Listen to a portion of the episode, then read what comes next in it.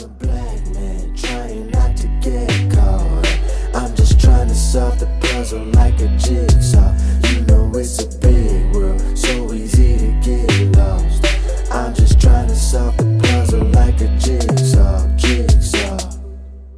What's going on, city dwellers, countrymen, saints, friends, ain'ts, and everybody in between?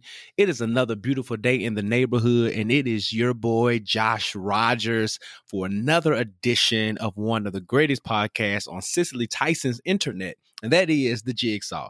You know what it is. It is the podcast where we get together and we are just trying to figure out this crazy puzzle piece called life, the jigsaw of life. We're trying to figure it out together.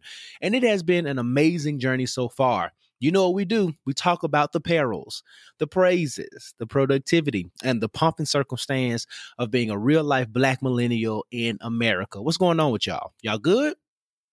How y'all doing? Hanging in there? I'm gonna ask it every week.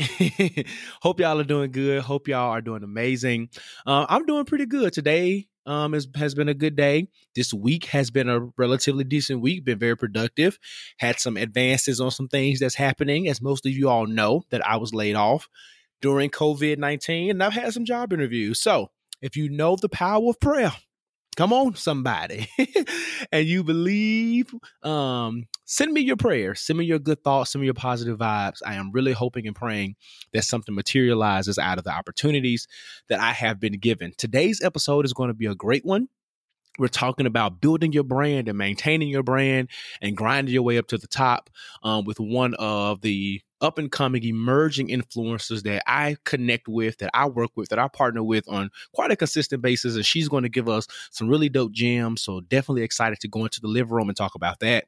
And you know, there's some stuff that's happening in pop culture that we're going to highlight on the billboard. But instead of giving you all those previews, we're going to get straight into it. Let's get ready to go into the Bless Up Report. Yeah. You see? This week on the Bless Up Report, I am going to shout out these two amazing black queens, the McBride Sisters Company. They have the McBride Sisters Collection, and this is a black owned, African American owned wine company. Uh, Robin and Andrea McBride, they met in 1999, actually growing up on two different continents, two different sides of the country, and they randomly met in 1999. Um, and after meeting, they found out that they both had a passion and a love for wine, and that they had some really similar upbringings and backgrounds that kind of bonded them together. And from that initial meeting and from the cultivation of their friendship, they um, spent some time developing and talking about wines more and really developing their craft and researching what they wanted to possibly possibly bring to the market and all of that good work all of that traveling all of that tasting all of that research led us to the mcbride sisters collection Again, um, it is a black owned wine company in the United States. And in fact, it is the largest black owned wine company in the United States. So shout out to them specifically in a time where we are buying black. And this is just an encouragement for us to keep buying black. I know we did it this past Tuesday where we blacked out and we spent a lot of our dollars in um, black companies and black stores and black owned businesses, businesses and supporting black brands. Let's continue to do that. And the McBride Sisters, the collection, is one of the ways in which we can do it. I know a lot of y'all like to have your little wine to decompress or to have it with a meal or however you like it. So why not support some of our sisters and what they are trying to do and make one and make their brand um, is already the largest um, black owned wine company in the United States, but why not make it a staple in households everywhere? So you can check them out at the McBrideSisters.com to see the different um, types of wines that you like. Maybe you're a red, maybe you're a white, maybe you're a dry, maybe you're a sweet, whatever it is, they got you covered. Just head over to their website and get what you need and let's support black businesses. All right. If you have a specific black business that you wanted to be shout out um, on this podcast, send me an email at the jigsaw podcast at gmail.com and I'll be sure to review it, look it up, and to um, yeah, shout it out. And if you want to send me something to review or something like that, I'm willing to do that too. I am willing to support and use my platform to make sure that our brothers and sisters get the exposure and the support um, that they need. All right. So shout out to Robin and Andrea. We support you. We are here for you. Keep shining. Bless up to y'all. So in the billboard this week, you know this is our pop culture segment. Um, a few things that we want to talk about. It's been kind of trashy a little bit. So I had to dig through some of the stuff and figure out what I wanted to talk about. And I tried to ignore Terry Crews, but I just could not do it. And so, you know, he's been saying some ridiculous stuff, tweeting just crazy stuff about the Black Lives Matter movement and his kind of you know ability to want to teeter the fence not even really teeter the fence he's just he's lost it but anyway um on june 30th he tweeted if you are a child of god you are my brother and sister. I have family of every race creed and ideology. We must ensure that black lives matter doesn't morph into black lives better. Sir. Sir.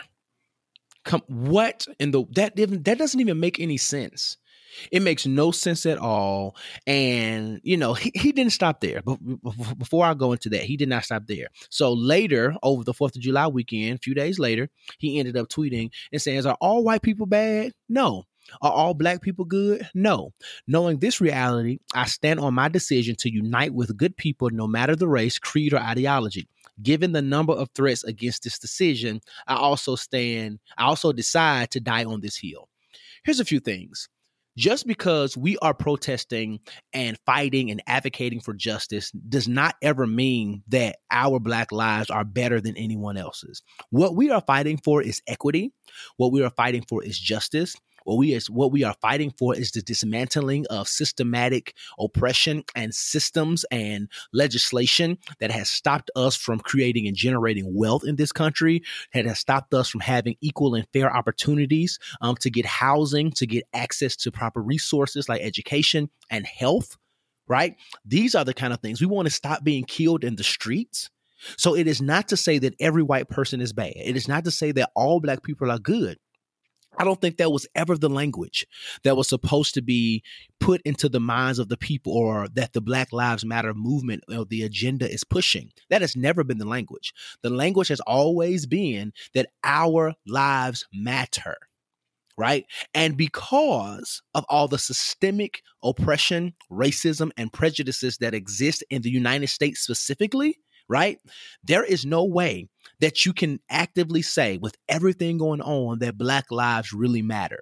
Because if they did we would not have to be fighting for police officers to get um penalized and convicted. That's the word i was looking for to get convicted when they kill when they kill a black woman and a black man for doing nothing for being unarmed right these are the things that we are fighting for. When redlining was a part of our laws, and the results of those laws still exist today and create a tremendous amount of barriers for black and brown folk to be able to get proper housing in major cities. The ripple effects of that stuff still exist. The ripple effects of black people not receiving the proper reparations from slavery still exist as a barrier for a lot of black and brown, black people specifically, not being able to generate and create wealth in the United States. It's not because we're lazy, it's not because we're unlearned, but it is because there have been systems and there has been legislation and there has been a consistent push in policies that continues to retard right? And slow down the type of growth and accessibility to basic resources that we deserve as human beings. But because our skin is black, those barriers remain there and remain strong. And Terry Crews, as black as you are, right? I'm having a real hard time understanding why you can't get this. Bernice King herself retweeted you and responded and said that we're not even at the place where we're trying to have our lives better, my brother. We're just trying to get to the place where everything is at an equal playing field. And you decided to say, I agree with you, blah, blah, blah. But man, shut up and let a queen speak. At that moment, you should have been quiet. Even Don Lemon, and I'm loving what Don Lemon is on on this tip. Don Lemon had to drag you on CNN the other day and you postured yourself to be combative, to listen, not to learn, but to listen to respond. And Don Lemon was giving you a basic Black Lives Matter one on one class, which seems like what that's what you needed. And even in that moment where he was giving you that class, that lesson on why Black Lives Matter, you decided to keep responding, keep refuting, and always having a rebuttal. These are the moments where you need to shut up. I really feel bad for the whole cast of Everybody Hates Chris, for everybody that you have worked with, and everybody who has loved and appreciated whatever you call your art is over the years. Because right now, the way you're talking, I would not want to be associated with you. And you are dogmatic. And you say that this is the hill that you're going to die on. I am going to die on the hill of saying that Black Lives Matter and that you are an idiot. Okay. Yeah, I said that. Okay. Because it makes absolutely no sense. This is exactly why I want to say in episode one of this podcast that I said all, I think it was episode two when Yolanda was on here, right? we were talking about the George Floyd situation, that all of our skin folk are not our kinfolk. You are a prime example of that. So trying not to sound trite, you know, and cliche-ish, but brother, you need to wake up. And I hope that you stop drinking whatever juice that you're drinking or stop eating whatever it is that you're eating that got got you in this place of believing, right? Because this right here, this right here is not it. So, whatever it is, I hope that you snap out of it real fast. And if you can't snap out of it, then just shut up because you are doing so much more damage. And it is these kind of narratives, and I spent way too much time on this, but I'm, I'm just going to say this last part and I'll be done. Uh, it is these type of narratives that empower and embolden other white people who do not believe in what we're fighting for it empowers them to keep saying, oh, yeah, racism doesn't exist and this, this, and the third, because those are the people who are really supporting you. And when you do that kind of language, you are hurting the movement. So while you think you are doing good and you're fighting for Black Lives Matter in this in this silly and ridiculous way that you claim that you're fighting for, what you're really doing is empowering the other side to diminish the work and the progress that we are trying to make. So Terry Crews, Get yourself together. Saints and friends all over the place, take him off of your prayer list, right? Because those are reserved for people who are willing and able to try to get better. This brother needs a whole nother type of intervention. And maybe you keep him on your prayer list because it's only going to take the grace of God to turn him around. Like I am absolutely like fed up with you. Be quiet. You are not helpful in any regard. Speaking of that, there was a woman and a man in Martinez, California, who decided just literally less than an hour after the Black Lives Matter mural was painted in the streets right there in Martinez, California, they decided that they were going to get a can, I mean, some of Home Depot's and Lowe's finest interior paint, take it down to the streets and paint over the mural. Now, this is where paint painting Patty got it messed up. She came down there in her old Navy $1 flip flops, her two little patriotic shirt, her vacation Bible school skirt with interior paint to defame the Black Lives Matter mural. Now, where the woman began to be dumb in all of her doing was that she literally painted within the lines. So, dear, not only did you not accomplish what you were trying to accomplish because you only had one can of paint, and I don't know what you thought that was going to do, you only really highlighted the words, were well attempted to highlight rather, the words Black Lives Matter by just painting it black. If you were going to properly deface something, you would have just painted all over it. You painted inside the lines. This is how dumb y'all people are. When you try, when you go out of your way to be racist, when you go out of your way to be prejudiced, when you go out of your way to do the ridiculous stuff that you do, what sense did that make? That you pull your 1990s best choir rehearsal skirt out of the closet to do this? What sense did it make? I mean, you dusted off your good, good styrofoam flip flops and you headed all the way down to Home Depot without a mask to go in the middle of downtown with one can of paint to paint within the lines. You did not like while you thought you were attempting to destroy it. And yes, you did damage the work that was done. You really did not defame it because you only highlighted the lettering. You painted inside the lines, fool.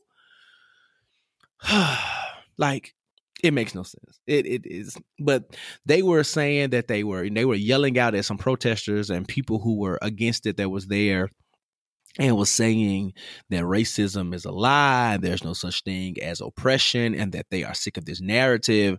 And the white guy, um, the white gentleman, I use that word very loosely, who was there, began to say, you know, have you heard of the Emancipation Proclamation, brother? Like, sir, telling us to do your like you do your history and you understand that while the Emancipation Proclamation, it didn't even get to all of the slaves in time enough when it was signed. Let's start there. It was years later to all of the slaves were free. Shout out to Juneteenth. And then once that became a thing, there were so many other things put in place, right? That still held on to these systematic oppressions that bound black people. What don't y'all understand about that? But anyway, they have been charged with a count of violation of civil rights. And if properly convicted, they can face up to a year in jail. That's what you get for being dumb. That's what you get for being unlearned. That's what you get for being ignorant. Do better. Speaking of ignorance, man, this billboard is trashy this week. Kanye West, our long lost, forever lost cousin, um, decided that he was going to run for president. He has chosen Elon Musk to be his head political advisor. He has chosen a very obscure running mate and um his who's going to be his VP, um, Michelle Tidball. She's a preacher out of Wyoming. We have no idea who that is. He also said in an interview when he announced after he announced that he no longer supports Donald Trump, and he revealed, which is not surprising, that he has never voted in his life. Can we pause for the cause right there?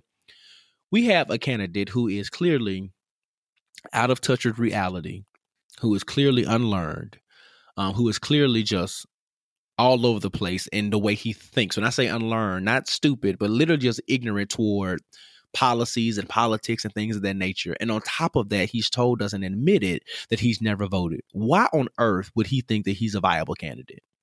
But who knows what goes on in the mind of Kanye Kanye West. Um, he also said that based on his beliefs that the White House, the organization of the White House, would be based on the secret country of Wakanda that was portrayed in Black Panther. And if that wasn't crazy enough, y'all ready? He said that he's not running as a Democrat and he's not running as a Republican. He's running in the birthday party because when he wins, and he says he wins at everything that he does. So when he wins, allegedly, according to him, that he's running as the birthday party because when he wins, it's going to be everybody's birthday. When I tell you my head hurts, when I tell you there is not enough Advil in the medicine cabinet, I mean, Kanye West. okay. Last but not least, um, Jemele Hill. Jemele Hill is a a growing staple in the black community. We love her for being outspoken. We love her, you know, for what she has brought to journalism, particularly through, you know, her former role at ESPN and now as a writer for The Atlantic, I want to say, and as the host of, you know, Jemele Hill is Unbothered, her podcast on Spotify. She's great. We love her. You know, she, she she's one of the people. Because of Jemele, um, after the NFL you know, notified us that they were going to play the Black National Anthem at the opening of the games.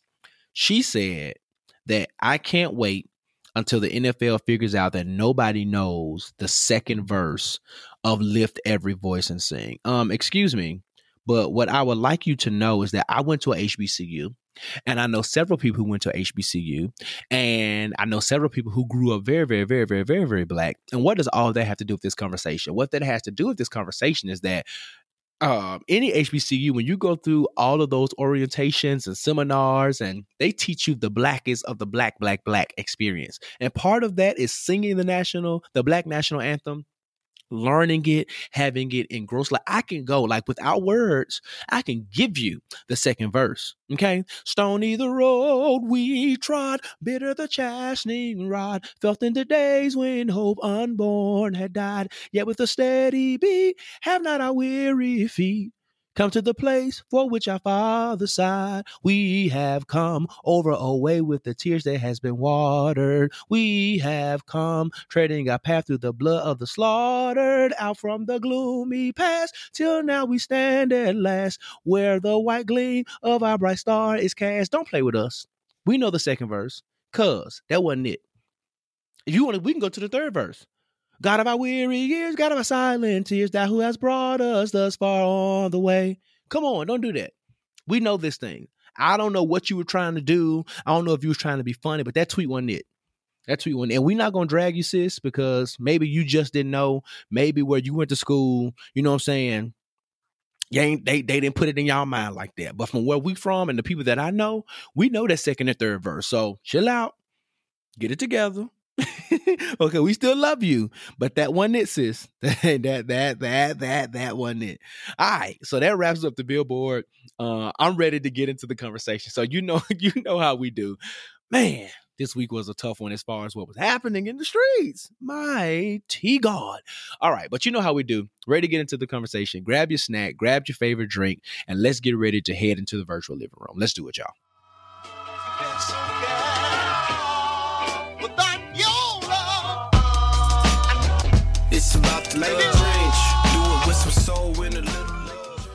What's going on, y'all? And welcome to another segment of the living room. Super excited. I have one of my friends, one of my sisters here. We're going to have a really dope conversation. Her name is Vernique Esther. She's a mad celebrity in these Atlanta, Oh DC, goodness. Boston streets. But I'm going to let her introduce herself. Go ahead and tell the people who you are, what you do. First of all, lowly as I am, I am humbled to be on this here podcast, and we really know who the real celebrity is. But um, I am Vernique Esther. Um, I'm mostly known for being founder and creator of Authentically Wed, which is a platform that helps people um, be their healthiest and most authentic selves in their relationships from a biblical perspective. So um, I'm all about building community and helping people do relationships the right way. Um, and so sometimes I run my mouth a little bit, and you know that can go either way. And sometimes I'm just you know super encouraging, and so that's me. And I'm just super excited to be here. It's an honor. Don't we love the self awareness about this? A woman I mean- she talks too much. I just, I mean, and, and I'm really okay with it. Like, you know what I mean? Somebody has to say it, so why not me? no, I, I think it's dope. And I'm glad that you brought up Authentically Wed because today's conversation is all about like that grit, that grind from like to Mhm. the top. And what I've been, I've been pleasured, I would say, to kind of witness it from part of its beginning up until now. And it's been beautiful to see and watch and grow and see how God has blown on it, like the amount of favor Yeah. and blessings that you're walking in. So let's just dive straight into it. What is your mindset behind building a brand in general? Like define to us your why. Hmm. So, like the the the what exists currently of AW is nothing like what I thought it was going to be. Yeah. Um, originally, for those who have heard the story, um, I was previously married. I got married to my college sweetheart, and my heart for AW was actually for wives and to help wives kind of take some of the pressure off. Um, and not feel like there there is like one way to do this thing Mhm. called marriage. Um, and so to to move them to live authentically, but um, you know, how many of y'all know when you encounter things in life, um, sometimes it causes a shift. And so I, I after experiencing divorce, I thought that I was gonna have to let that go, but God honestly just repurposed it and made it exactly like what not just I needed, but what other people needed and were missing. And so my why is really like I really believe that God was going to turn my pain into purpose. And it was really, um, and, and- because of all that I had gone through, it was really important for me um, to find the purpose in it. You know what I Mhm. mean? Um, for I'm actually a social worker by trade, therapist, and, and, and all that good stuff. And we talk about the grief cycle a lot, but one one newly added part of the grief cycle, you know, denial and all that kind of stuff, is um, finding meaning finding meaning in, in things. And so for me, my why is like it just had to mm, what I went through had to um, bring forth some sort of purpose. Yeah. And so ultimately, I believe that um, I I'm walking in that, and because of because of my experiences, I'm now able to create safe spaces and environments for people to explore their own relational habits and um, indoctrination, and to change some of that, or to really stand firm in those things. So let's talk about the parallels between like real life Vernique's journey and then Mhm. AW's growth. Like, was there any pressure? I, you mentioned it a little bit to like give this thing up, but how did you, I guess, overcome that pressure in your personal growth while you saw AW growing, kind of in spite of what you've been through? Yeah. So I think that in general, especially when you're talking about Christian context, Mhm. um, when your life doesn't look like as pristine as people want it to look, yeah. um, people tend to have a problem with that. I remember um, family members telling me, like, basically, be quiet. Like, do not, like, you're done. Like, you, you just sit down. Like, you ain't got to talk about it. You don't have to say nothing. What about this? What about that? And I was like, I know I have something to say. Like, you will not silence me. And it's so funny because those very same people are the ones who are like, oh, I'm so proud of you. Like, they're blasting my book or they're blasting, you know, my group or whatever the case may be. I think sometimes you have to let people see from the for themselves. Mhm. Um, and then on the other part is sometimes you have a hard time believing that you have something to say, and sometimes you like like I still had even when I um, went through the rebranding of AW, I still had some healing to do. And I know that like it's commonly said, especially on um Facebook and stuff, like, you know, shut up and heal or, you know, don't don't heal till you I mean, don't speak till you heal or like um, you know, you're bleeding all over people until if you haven't fully processed. And while I think that a lot of that stuff is true, I do believe that there's a way to process and to heal um in a mature way. Like I didn't have to bleed over people. I didn't have to. When I I didn't address things that I wasn't ready to address, I didn't um I didn't move forward into things that I was not in a place to move forward into. And even when I did make mistakes, I made sure to like, you know, take my L's in private um and allow God to process me. So I think and hopefully I'm answering your question, but I think sometimes like you have to be okay with um building at building from where you are. Yeah. like building from where you are and not allowing people or even your own um insufficiencies or um insecurities tell you not to build or tell you um to do things a particular way. Like my the only the only blueprint that i had was god. And so I, I felt confident moving forward in that and now it is what it is. And so i don't feel because aw is it's an extension of me, but it's not me. I don't necessarily put the pressure on myself to um I don't know, I guess like overcompensate or to um be something that I'm not per se. And that's so good because I think oftentimes, especially in a Christian context, we don't really embrace or fully understand how imposter syndrome can still affect us because we like you know greater he that lives in me you know what i'm saying blah blah blah blah mm-hmm. blah but it's like but i still feel unqualified i still feel like Yo. i'm not worthy of this i still feel you know what i'm saying i'm trying to build something and encourage people to this level and i'm like not even achieving that level or you know what i'm saying like Yo, definitely- imposter syndrome is real in these streets. It's so real. And it doesn't matter how like spiritually mature. Like there are a lot of people who probably have a certain perception of me, but like I'm constantly looking for and I and you know, this is not gonna be the most popular thing to say, but I do constantly look for validation. And not in a way of like, you know, like, well, what do you think? Like I'm seeking people's approval, but like I just want to know that what I'm doing is the right thing. yeah You know what I mean? And I don't I don't I think that one that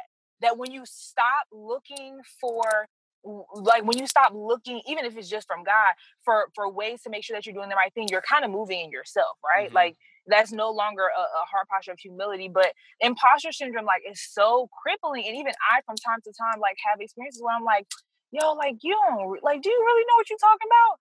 But what'll get me is, and Josh, I know you know this, but like I'll see something that like some major platform does, like some relationship center platform does or says, or like I, I remember watching a YouTube video of like, you know, five ways to to make sure you heal before you know you get into a relationship. And I was like, I say this stuff all the time. all the And so the key to like, and you be mind blown, like, bruh, that's it. Like you just charged X, Y, and Z for a session, and, and that was how for many your conference. followers for this foolishness? Bro, like what? like let me let me stop playing. Let me stop playing. But but it just but moments like that remind me like yo you do have something to say and you do know what you're talking about mm-hmm. and you are not an imposter and i think sometimes we just have to um, i have a really really good support system in that like they don't ever let me forget that i am called yeah. They just don't ever let me forget it. And so when I start acting like, man, I don't know, y'all think I could do that? Like that, do you know what it would take? Do you know how many, you know, and but they push me to they push me to keep on hitting those targets. And so I'm grateful that the validation I seek is is among safe people, mm-hmm. if that makes sense. And and of course God. Right. And we're we're gonna dive into like the importance of community a little bit later, but mm-hmm. I do think that was worth a pause for the cause. Um, simply because it's just especially like for me, a lot of the brand stuff that's associated with me is me.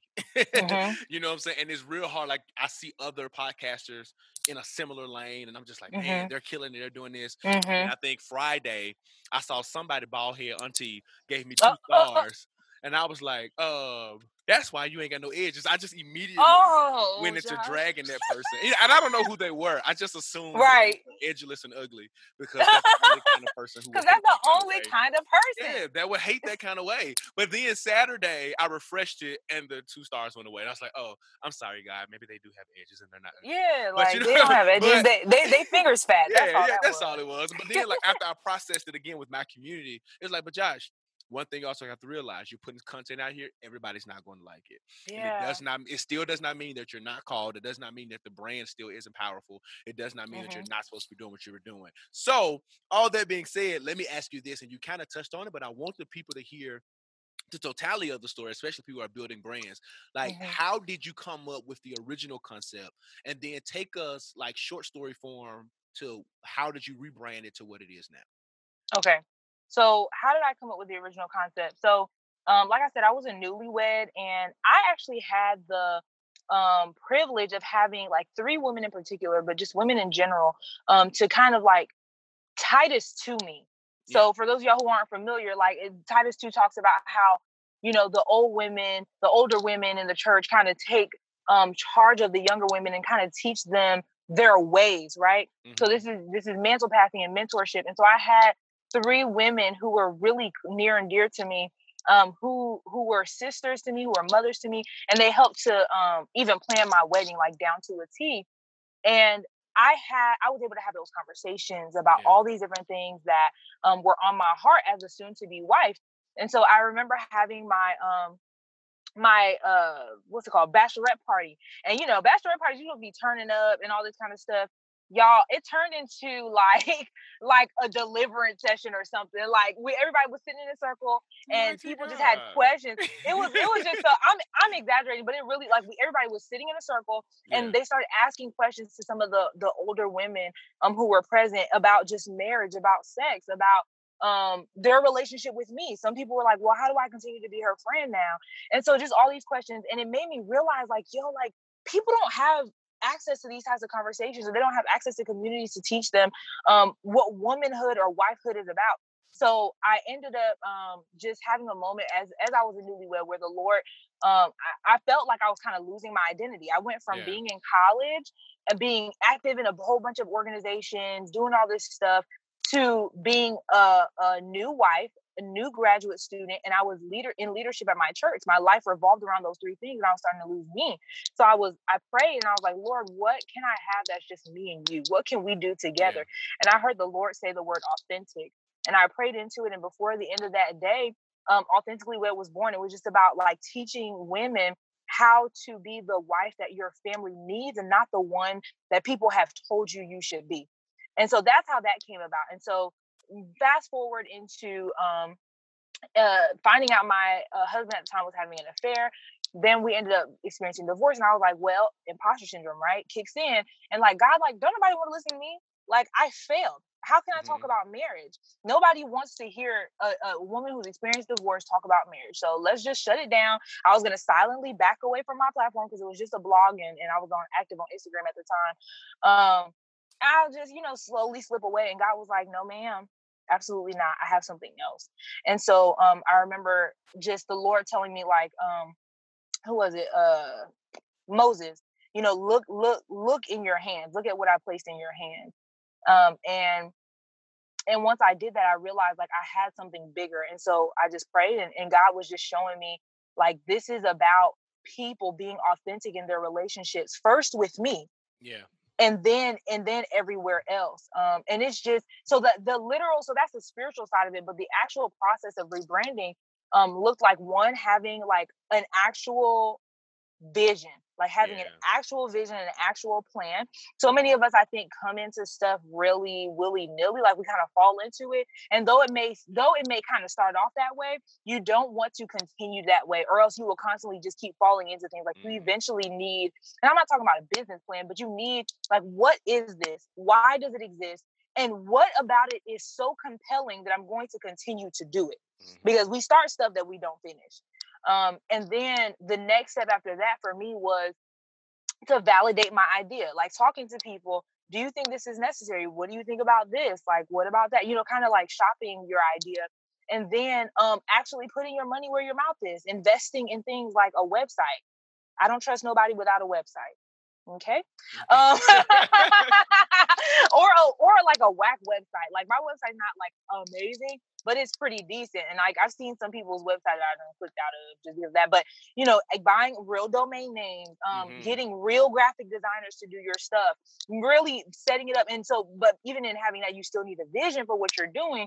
Which is like, what does that look like? What feeling do you want people to have when they right. encounter your brand? Um, what what uh I don't know who's your who's your target audience? I really thought that it was all women. I really thought that mine were millennial age women. Then I had an event Pillow Talk, which Josh was a part of the second one that we did. Um, but it's a panel discussion. After that first one, men started flooding the group. And now I have a platform for um, 20, my, my demographic is 24 to 34, 24 to 35 year old men and women. Mm-hmm. That's my demographic. But you have to know that kind of stuff.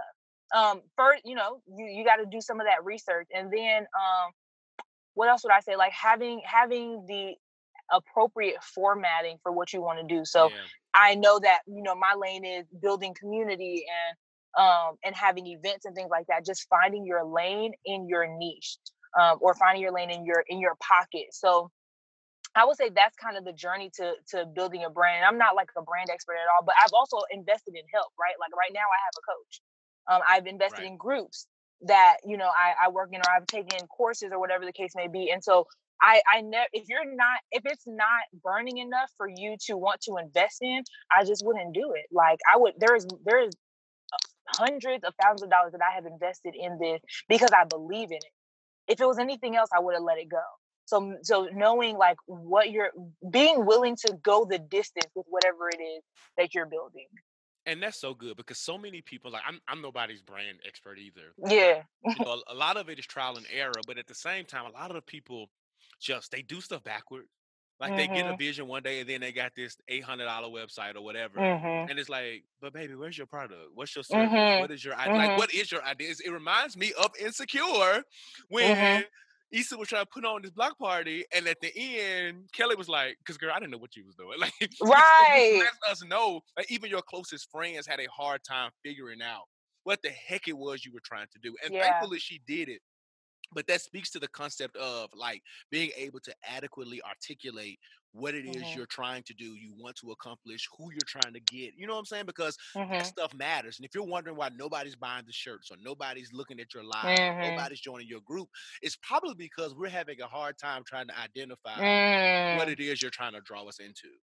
Facts. And like you maybe your message is confusing, maybe you're not talking to the right audience. Right. Like it's a myriad of things, but if you don't really take the time to figure it out, and again, like you bump your you bump your head a yeah. few times. You know what I'm saying? You're not gonna get it perfect the first time, but you have to at least have like a inkling of an idea mm-hmm. of where you're going and what you're talking about. Like, what is your stance? There are things that people know me for, um, that they pull me in for. Things that, like, when there's a particular topic, I know I can tag Josh because he's gonna know what what they're talking about when it comes to like Black culture and, and the the Black experience in the church, like things like that. And so, what is it that you want to be known for? What is it that you're willing to study enough to be known for?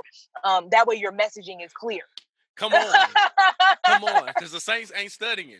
Ain't nobody out here. They are not here. And I think another beautiful thing about your story too is that as you continue to grow, whatever your brand is, and as God continues to position you to be okay with your tar- target audience being different than what you envision. Yes. Because I think yeah. so many of us want to go after the millennials and Gen Z and all those other kinds of Mhm. things. Ooh, ooh. But what Mhm. if there's a whole pocket of senior citizens Yes. you have? You know what I'm saying? And you have to be okay with like, and here's the burning question that it may cut a few people deep. Will I throw away my God given vision because it doesn't serve what my flesh wants to fulfill? Mm, that's it. You know what I'm saying? And it's I like thought I was going to do it the glamorous way, but. God wants me to be in the trenches with Exactly. And and it doesn't mean that at some point it won't get glamorous. But what it does mean Mhm. is just may not be like the idea that you had. You know what I'm But saying? but why why do we even care? Like why does it even matter whether or not it eventually gets glamorous? You know what I mean? Like I think sometimes we get so and this even down to to relationships, right? We'd be like, well, you know, like the way that most people encourage singles is to be like, you know, your the wait is gonna be over soon. Like, but what if it doesn't? What if you're Paul? Like what if what if? Like what if what if God literally never does it? Are you going to be frustrated your whole life? Or is your is your mindset like not my will but yours be done, God? Mhm. Like, is it? If it never gets glamorous, but it's all to the glory of God, is it enough? Or did you want to build a brand in your name? That's good. That's good. And I think so many people, especially outside of a Christian context, really struggle with that because they want Yeah. it to be big and we invest all of the dollars in Mm-hmm. Facebook ads and Instagram ads and Mhm. connecting with that person, connecting with this person. You know, I, I don't believe, you know, I've heard several people say it, Jen Trotter, a couple of other podcasters, God is not going to play you. Yeah, so yeah. I don't believe anything that you are really called to do, whether you believe in a calling or Yeah. your purpose or whatever you call it, your, your, your, your, I just heard my therapist say your dharma for all my Buddhist people out there, like all of that, whatever it is, you, your language, you know what I'm saying? I don't believe that you will get played if you are Yeah. sincerely fulfilling what you called and destined and ordained. Yeah, that's able to do. synergy, right? Like when you move in the in the direction of of like where you're supposed to be, like Mhm. everything just flows and it fits. Um, just don't fight against it is the Right. thing. Just because you're not moving not direction you thought. discount work, listeners. Like just because flowing, don't mean that we can't do our the stuff we need to do. So, like, Listen. what are some like what are some mistakes that you wish you could have avoided? Speaking of work, Mm. like mistakes make us, but what's some you like? You know what? I didn't have to do that one though. Ooh, okay. So this back in August, I had I had my first Pillow Talk event, um, April 27, 2019. The group launched May 28th, and we did. You remember this because you were a part of it. Um, Breaking Barriers Challenge hmm in July. It was supposed to be in June, but I ended up getting in a car accident. We did it in July. So I'm like high off of like all these cool things. The group was only like maybe two, three hundred people at that point. And so I got so like caught up in myself that I thought I was gonna pull off a whole conference. and and to, to be honest, I think that there was still some purpose in that because it made me a more astute um event planner. yeah, But child, I spent so much time and energy. Do you understand? Not one single solitary ticket was sold. wow. Not one. And the whole purpose of the conference was to help women who had experienced relational trauma. But I think what happened was I was moving quicker than um quicker than I guess you could say my reputation. Like though I was passionate about that, nobody knew me for that yet. I guarantee you now That if I did the same thing, Say that. Exactly. That. just because just because you are passionate about something does not mean that people know that you know what you're talking about in that area. yet. They don't know. And so nobody's gonna invest their money and their time, especially for a two-day conference tab, um, to in to to to be with you, and they're not even really sure if you know what you're talking about. It had only been a few months that I, since I had, I mean, at that point it had been um I had come out about everything in about February. That that was gonna be in August. So it'd been about eight months, but 8 Mhm. months, like I, I wasn't like speaking every single day about how to overcome relational trauma Yeah. nobody had real proof of my life that I had even overcome relational trauma at that point. And so um I, I, I ended up having to um like after booking people, after getting a venue, after doing all these things, getting graphic design and everything, I had to cancel it. Um, and it's funny because I ended up doing another event in its place because I had already had the time and like all these different things.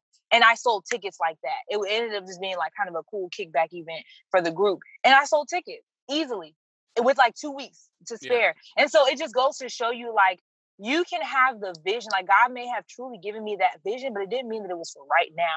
And so one thing that I am learning is to um, have vision, but allow God to give me the timing. Um, and then one thing that I'm learning in this year in general, because um, I just had a birthday, and so I was kind of seeking God and and like wondering, like, okay, Lord, well, what do you have for me this year? And one thing that God is pointing out to me in this season is pace. I am a quick mover. Like mm-hmm. I, I'm like, oh, we we going? Let's go. Oh, another event. Like I, in the span of of less than a year, I had one, two, three, four events. Three of which were like like legit events. Yeah. And so like I I cannot keep that up.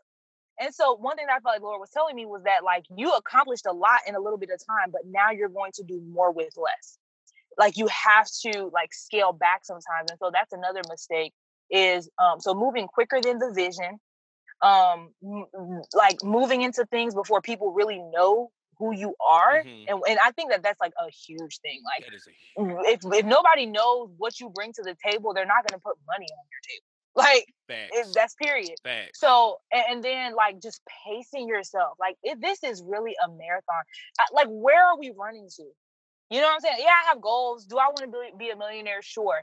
But like, I don't have to run there. Mm-hmm. I don't. I can do it in the pace that makes sense for me and stay in my own lane. Um, and so those are those are some of the mistakes that I've made that I've really learned from, and you know I can laugh about now. It hurts to have to cancel. Man, my tail was between my legs, having to tell people like, "Oh, the event's canceled. I didn't sell a ticket." So you know, but you know, you live and you learn. And now, like my community is is thriving and, and larger than it's been. And if COVID wasn't a hater, wasn't a hater, like we would have um we would have had another event by now. But listen, and and I think what's what's so beautiful about that too is that it just gives language to people who are trying to be a jack of all trades and a master. Mm. And like mm. for me, like people, like my my personal community knows that you know, I'll brag a little bit. I I throw down in somebody's kitchen, okay? I cook, okay. Cook, like cook, cook. But I'm not gonna get on Facebook Live and be like, all right, dinner time with Josh Rogers. It's probably gonna be uh-huh.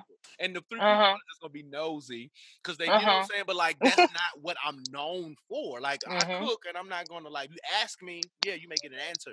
But again, that's not what I'm. So I'm not gonna put out a cookbook. I'm not gonna do mm-hmm. because mostly my cookings come from the ancestors anyway. I don't have recipes. Hey, come you know, on. When, when Harriet, when did you say stop sprinkling? Uh-huh. Uh, right there. right, right there. there. Okay, gotcha. Like, even like even when I uh like my grandma gave me a sweet potato pie recipe, and she didn't write stuff down. She said, "Baby, you need a one fourth of a half a table." I said, "Grandma, I have no uh-uh. idea." How to measure uh, that? What is one fourth of a half a tablespoon? But I say all that to say to your point, like you're right. We have to lean into what we're known for, what we're good at, and if we want to be known and good at something, we need to start presenting that. We need mm-hmm. to start, you know, saying putting ourselves mm-hmm. in spaces where people can recognize us for those gifts, for those trains of thought. Like you said, like if there are certain things I want people to talk about, I'm tagging that person. I'm yeah. this person. I'm bouncing yep. ideas off that person. Not because I'm thinking less of myself, but I know that they mm-hmm. are a subject matter expert, so to yeah. speak. Ooh, can we can we talk about though, like even if you are multi gifted, go there. If you are multi gifted or you're multi passionate, you that still doesn't mean you have to do everything at the same time. Exactly. Not everything that is um, good is beneficial, right? Paul said. Mm-hmm. And so just because you can doesn't mean that you should. You That's should. a huge lesson I've had to learn. I can do a lot, yes. but it's not it's not prudent. It's not wise. It's not the appropriate timing. And this is one thing my coach has been working on me with is like you need to focus on one thing. What is that one thing going to be? Mm-hmm. What is it going to be? And you have to choose because what happens is when you can sharpen yourself in an area, you become, like you said, a subject matter expert. And nobody is paying for somebody who's like a, a subject matter eh. Like a mm-hmm. subject matter kind of like a subject matter right. enthusiast. Like nobody cares. Like that's not that's not right. helpful. You need to be an expert. And then when you're done in that area, you maybe you're a you're a um you're called to be a um uh what's it called like to have multiple businesses. Mm-hmm. Like if you're called to do that, you have to finish one thing at a time. like you can try and put your hands in so many different places but you're gonna have to hire a lot of help you're gonna have to have like a like a solid plan but when you build well in one area you can then move on to the next and so i think that's another really important thing for people who are multi-passionate like you don't have to do it all at once time is not going to slip away from you um, because at the end of the day as long as you have is as long as you have anyway so God is going to either make it make sense for the time or you just weren't supposed to do it in the first place. And I honestly believe too that even the people who are multi-gifted, multi-passionate, is that some way, somehow, those different areas have a, a, a connecting line. Yeah. Like you know, like right now, I have a fitness group, and then I do like my Black culture, faith-based uh-huh. stuff. But like my fitness group is really about encouraging Black folk, right?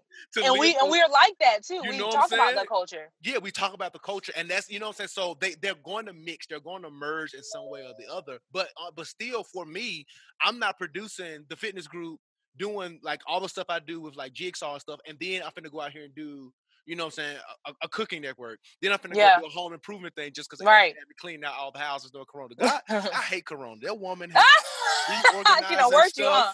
and worked me. Jesus Christ! But I'm no handyman. I've been forced to fix stuff because yeah. like my role as husband. But like you know what I'm saying. But to your point, I still believe that you do build one thing, and even as you're building the next, there's going because it's you are you are the connecting factor. So yeah. if you are not present in everything, then there's like there's there's there's something not right yeah. about what you're building. Like if your presence your your scent your your stamp yeah you know isn't on it some ain't right some ain't right yeah. some ain't right about it. So like let's let's let's let's dive into that because we, we've tapped it a little bit.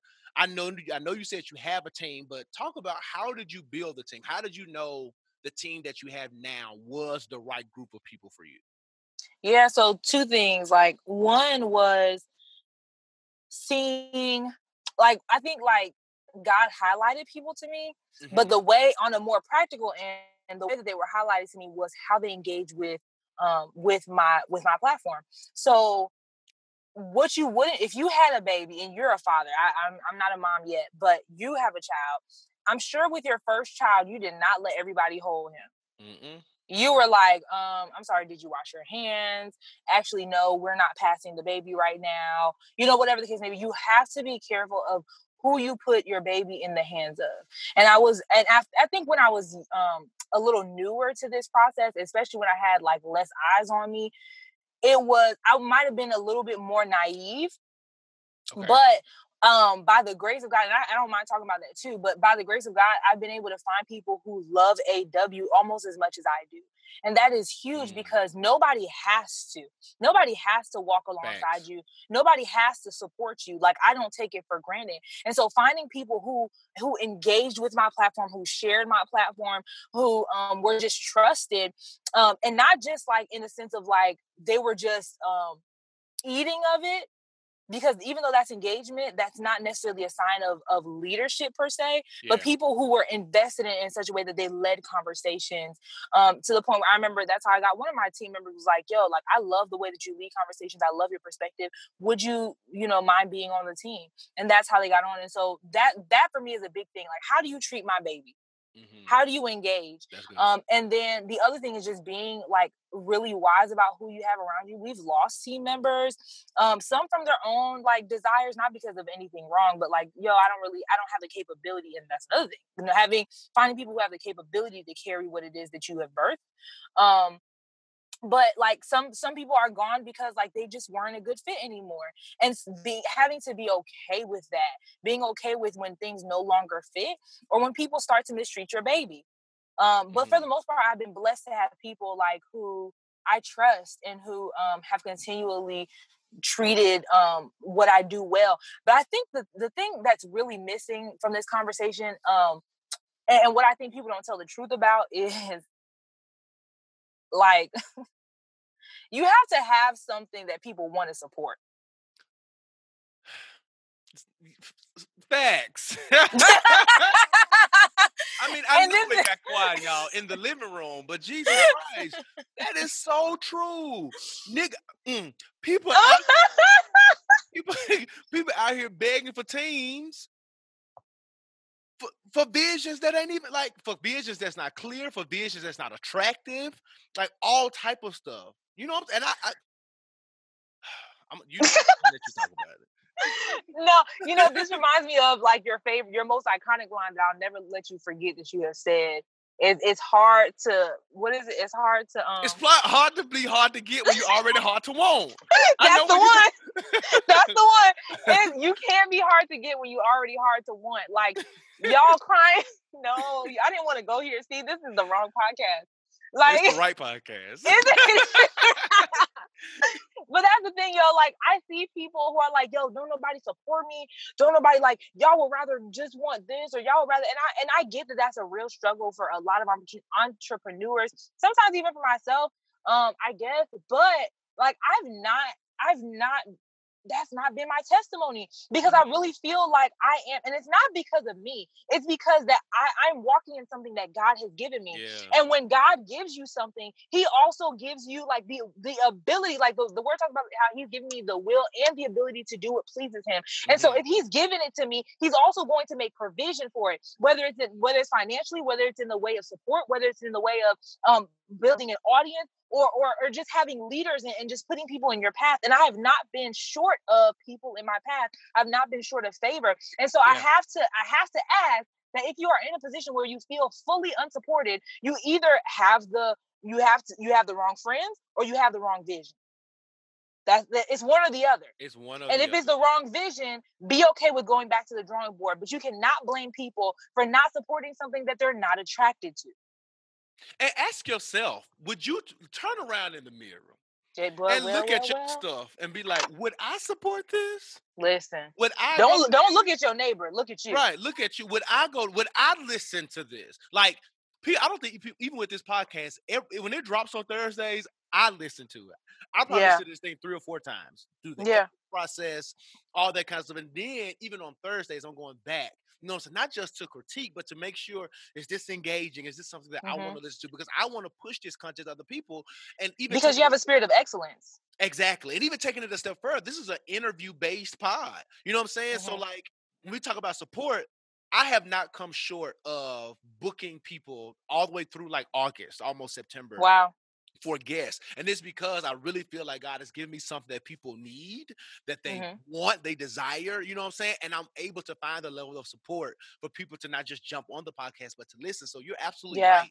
If you're not finding a level of support, and and and it's true, all of your support will not come from your closest family and friends. It won't. I've, I've seen that. That's another um, thing you know people need to let go of. I've Stop seen, like, pressuring my, these My people. mama gonna support everything because mama just do right. that. My mama. But I also have some friends who like multiple things that I've done who I expected to show up in spaces and they didn't. But just yeah. because they didn't, didn't mean that I didn't have support. I just had to mm-hmm. snap out of the false reality of it got to be them.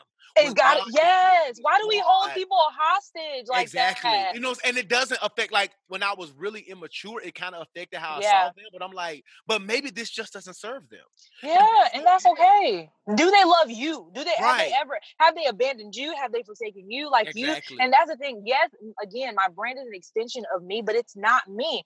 If if I can call them and they they have a word for me or they have a prayer for me it does not negate my relationship with them when they don't show up to my event or whatever it is do i want them to? Sure. Do my absolutely. friends do that? Absolutely. But there's some people who are like who are not even in aw right now like and but they still love me and i don't feel any less about them and we have to stop holding people hostage to our expectations of them whether or not they can fulfill it. Mm-hmm. Now, I do think we do need to have friends who do encourage and support us. Yeah. But yeah. on the same token, you like to you to, to what you said, we can't expect them to be the only givers, the only supporters, the only people who are financing the vision and all exactly. these. It's, it's an unfair expectation. It is. But I yeah. do think, like as Paul's for the call to friendship, I am not telling you to be out here having bad friends who do not no. support you, who do not come not. to at least one event. You know what I'm saying? Like at some point, Yeah. I need your face in the place. I need your support. Yeah. I need I, I will no, but for real. I, I I think that I come from my my friend, one of my friends, we were talking about this in another group we're in. She was like, you know, maybe I'm coming from a place of like privilege in that sense, and I think maybe it can be a little bit right Mhm. because I have it. I don't necessarily feel like like oh well what's the big deal like and there's Right. really people out here really grinding but but my my the point is like everybody is not going to do it. Yeah. Every and to have to want everybody to do it and to put wedges, especially if they are a solid friend. Other than that,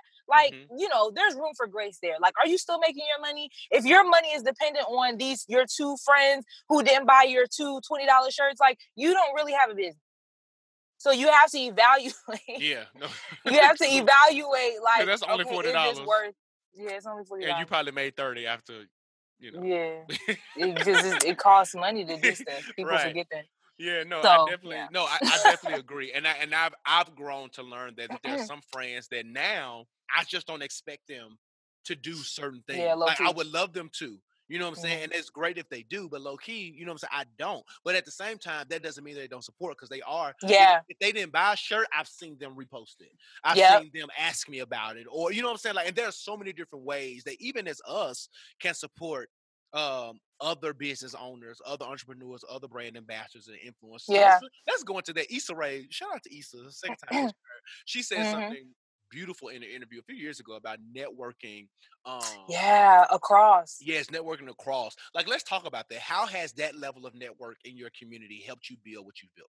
Man, that's everything. I don't even think I know enough people above me yet to network up. Like, I know a couple, but most of my networking, most of the reason why my platform has grown has been because of networking across um, or beside. I forget exactly what she used, but I like across. It sounds good.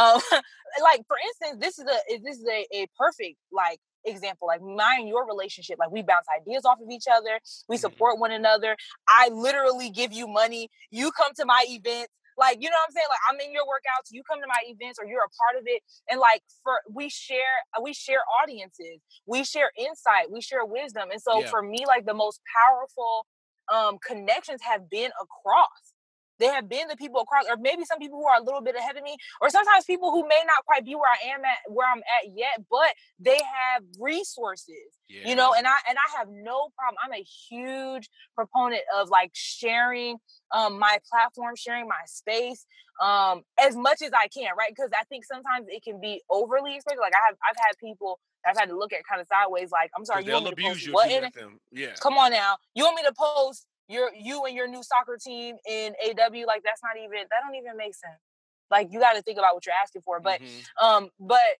for the most part like i've i've shared people's new books or I've shared um even on my personal page like yo y'all check this out like this is my sis this is my bro or i'll have a whole thing of you know these are a bunch of black owned businesses that i i, I rock with so um networking across has been a pivotal thing for me Mhm. um in growing my platform and, and growing in business like even as a business woman which was really hard for me to accept before um because i'm a social worker so everything my my coaches would tell me like i treat everything like it's a nonprofit and that's not how you make money um so but even in like my development and my growth um as an entrepreneur it it has been through the connections that i've made um to people who were at eye level with me Dope. So who who would you say if you could only pick? I'm gonna give you more options than I give most people two, because I only give people one.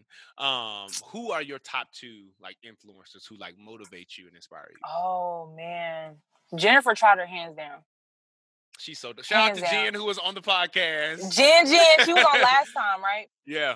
Um, yeah, Jennifer Trotter, because our content is um like we're both in kind of the relationship space. She's Yeah. specific to like singles, especially single women. Um, but like she motivates me to keep putting out dope content. Um, and not just in a fluffy way, like, but in a way that is really um like it makes sense. You know what I mean? Like, and make sure that you're doing it from an authentic place and, and from a place of like that you know Jesus. You know, some people people Mhm. put out a lot of stuff these days, like just anything. Um, who would be the second one that really, really pushes me? Probably, honestly, my coach, like Kay, um, Kay Hillman. That girl is so dope. We went to college together, and um, she is a photographer, but she's also a business coach, and, and like she helps with um, like helping you get started or Mhm. pushing you to the next level. And like for me, what drives what drives me about her is like she's a mom now. She she didn't start off um as a mom, but she's a mom now. And like her content is on point. She is so organized. She's so like and, and, it's just she stays in her lane. She knows how to stay in her lane. Yeah. So I think those are the people that I admire. Is like people who really like you know what they stand for. It's so acute. They have a really acute vision. Um, and, and that's the other thing. Like le- lesson, I guess, is like everything doesn't have to be so obtuse. Like if you you can't be so wide that nobody knows where you stand, which we've talked about. So, um, yeah, that and and her and Jen Trotter. That's what's up.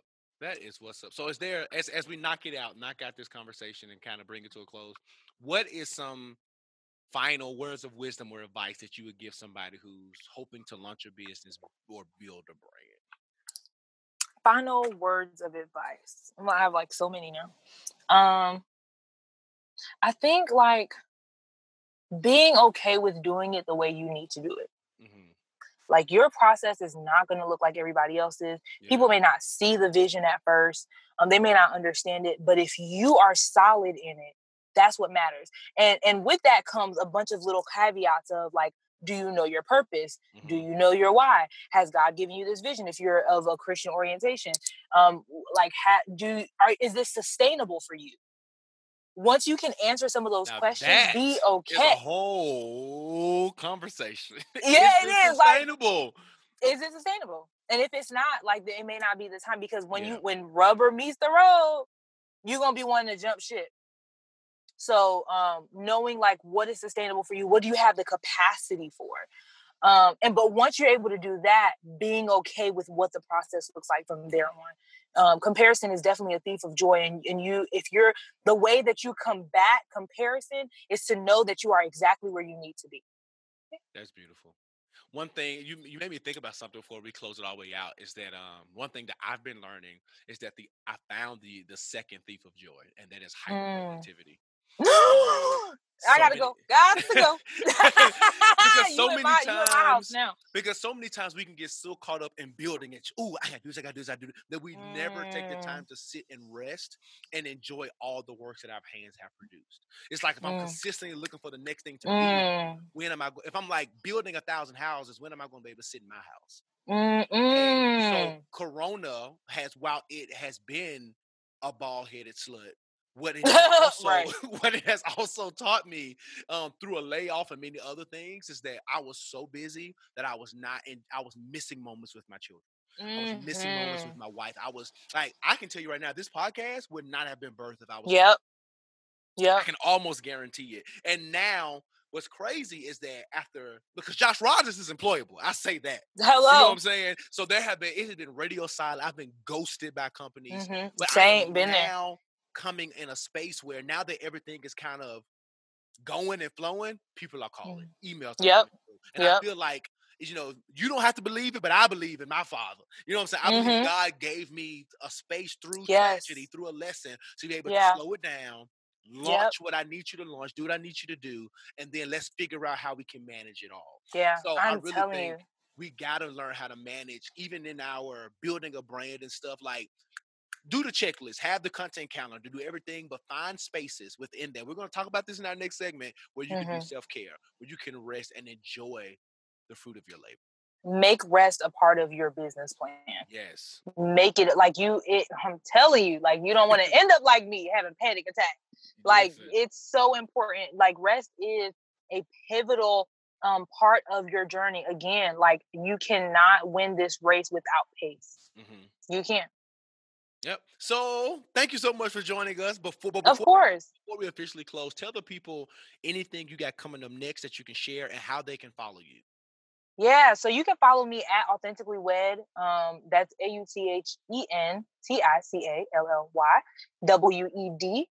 Um, that's on on Instagram, but we also have a Facebook group with almost like 30 uh, 3700 or so folks um where we just talk about relationships and we cut up but we also learn a lot um, I actually, if I have to be 100 percent honest, I don't know if I have anything coming up. But I did um release a book in the middle of the pandemic. Had a whole virtual book launch. I had a whole book, and it was lit. DJ um, everything.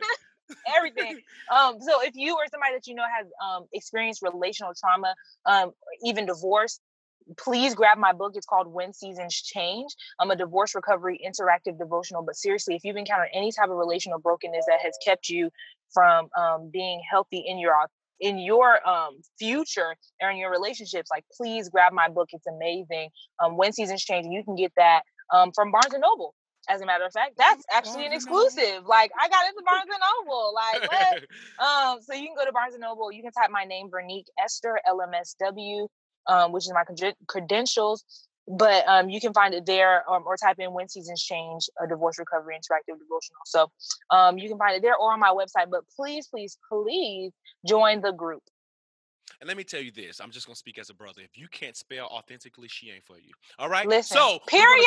We're gonna, we gonna, go, we gonna we gonna wrap this up and go to our next segment that we like to call "I Am My Brother and My Sister's Keeper." Let's go, y'all. Ooh, Woosah. Woosah. Woosah. All right, y'all. Thank you for joining us for another segment of the living room. And you know how we do it. We're going to talk about what we're doing for self care this weekend. I'm always throw it to my guests first. Vernique, tell the people what are you doing for Black woman self care. First of all, you put me on the spot because now that means that I should be actually self caring and I shouldn't be a hypocrite. Um, yep. I I really like so thanks to you, of course. Um, I really been on my fitness journey and, and really trying to make sure. And so I'm definitely going to work out because I feel my best when I do that. I'm gonna sleep because I've been lacking in that area. Um, but I think if I'm on the spot, um, that I will. I'm going to go to a park and take a walk. I'll do that. Walk. That is relaxing. That is it. I think for me this weekend, I'm going to. It may not sound like self care, but I'm I'm going to like probably dedicate the weekend to working out. Um, yeah. think- well, I that think- sounds terrible. What is it- no? no, it is self care because like the gyms have been closed. So I haven't been able to like lift. I've been doing a lot of cardio, so I want to like take and I've like invested in some weights and stuff.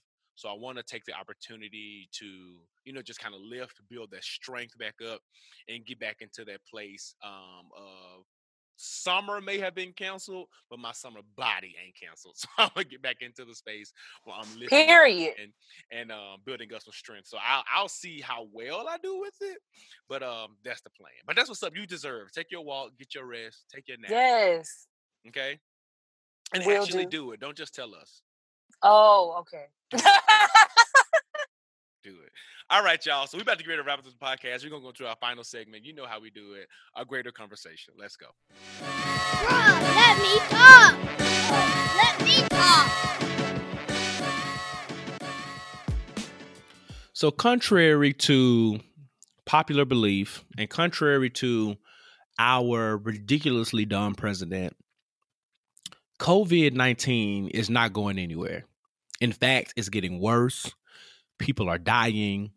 Um, cases have spiked up. Atlanta's mayor, the celebrity mayor herself, Keisha Lance Bottoms, has tested positive for COVID 19. She got big Rona. She's asymptomatic. And you know, it is cases like hers that makes it scary because if she never would have gotten tested, she could have continued working and doing press conferences and whatever she was doing, being a carrier and not knowing. All right. So this is kind of a encouragement for people to go get tested, even if you don't feel any symptoms. And even if you do feel something, it could be very well that you do not have it, but it could be the case that you do and you don't know or you're or you're writing it off as sinuses and allergies. And, and all those things are happening too. Don't get me wrong. But at the same time, with so many unknowns, we just have to take extra precautions and make sure that we're doing everything that we're supposed to do to decrease the chance of spreading this virus that has no cure, that has no vaccine, and things like that. Why did I give that preface? Well, because this past weekend in Atlanta, Georgia, a bunch of Negroes decided to get together at Club Compound and construct and erect a pool in the middle of the club invited these same set of negroes to come in and party like it was 1999 as if nothing was i mean they were in full g-string bikinis they was in full um swim shorts and i mean and just twerking and dancing and i heard somebody say today on another podcast i was listening to um clothes burning because they was in there hunching like for real Y'all was in there making Corona juice. I mean, bodily fluids everywhere. You know, you know, some folks are nasty. I'm sure somebody peed in that pool. It was a club, so there was drinks that probably spilled in the pool. Are y'all? Have you lost your minds? It is the people like you. First of all, let's talk about the club owners who decided to open up the club. Number one, although clubs have been opened in Georgia, but you decided to open up. Okay, you you know the governor the ignorant governor allows you to do that you did that you're trying to make money because one of the most famous clubs and lounges in atlanta mothers has shut down because they couldn't recover from you know the financial effect of being shut down so i get it you may have done it for a financial reason be that as it may you opened up but not only did you open up and you know and you say you know you didn't just implement social distancing standards and things like that. You decided to not only have your club open, have regular operating standards. And on top of that, you took it to another level and said, you know, we're going to have a whole pool party inside of the club. And you thought that was a good idea. You did that. And then you invited people knowing that it was the holiday weekend, their inhibitions were, you know, they were just ready to go and to do. And they took full advantage. So let's secondly talk about the fools who went. You got on your best Rue 21, Forever 21, all the 21s, Fashion Nova best, your Boohoo Man best, your H&M, your ASOS best, swimwear, summerwear.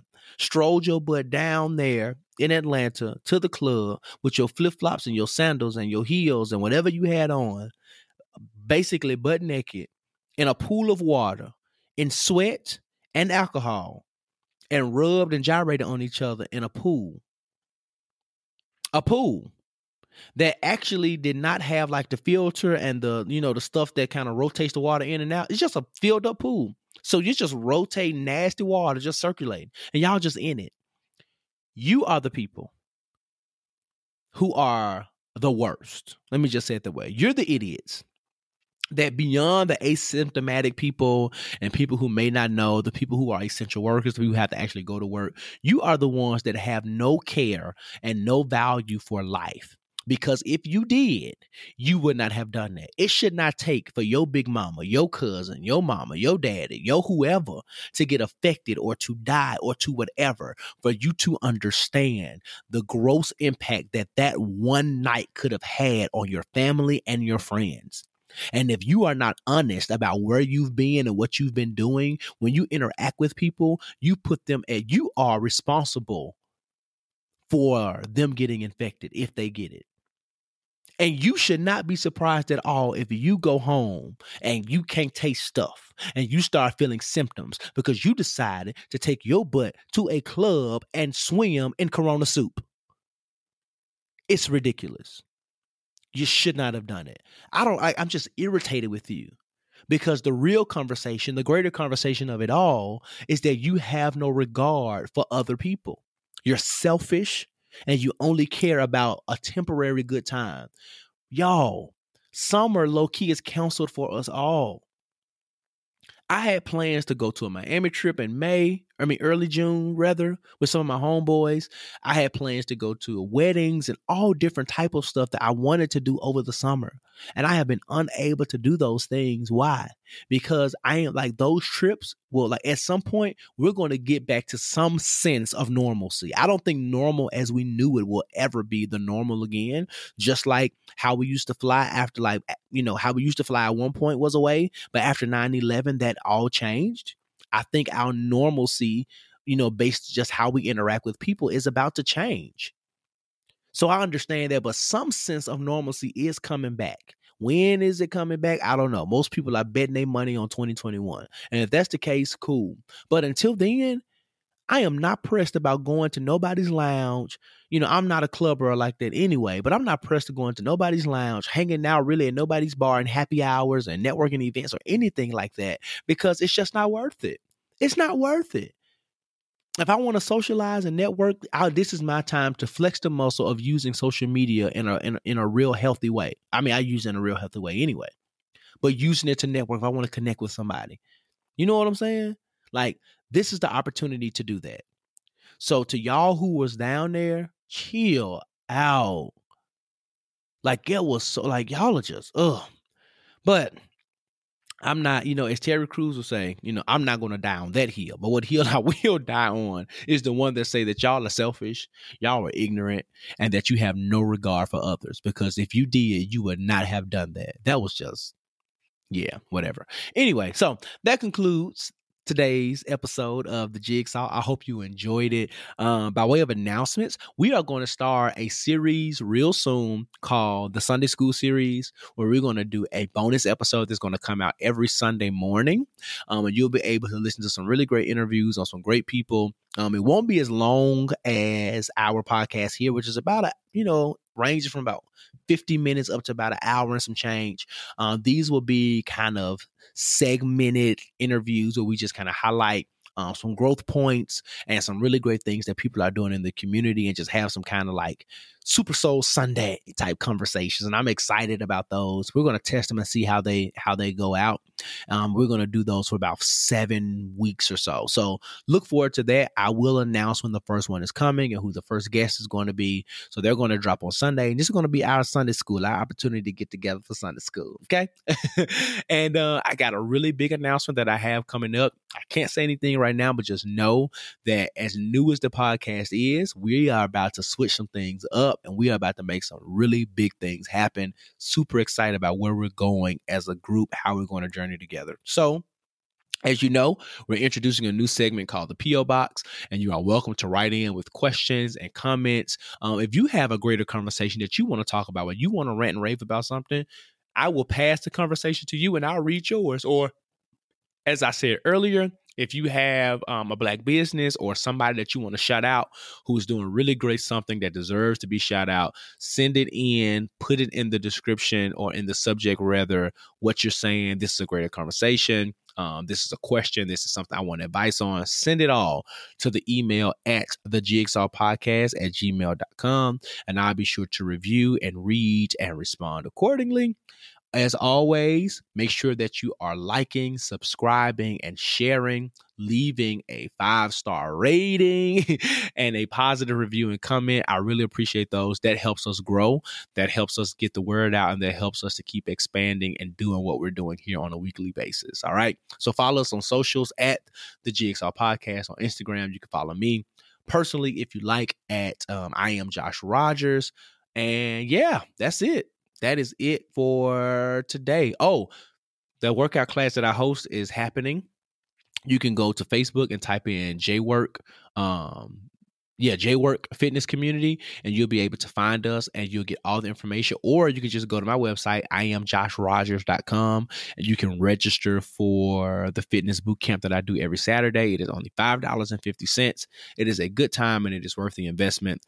Um, that's all I got. I love y'all so, so, so, so, so, so, so, so much. Um, and until next week, you know how we do it. Do what you can while you can, the very best way that you can. Don't y'all let life stress y'all out. But here's the kicker don't you ever get caught with your work being undone. I see y'all next week. Love y'all.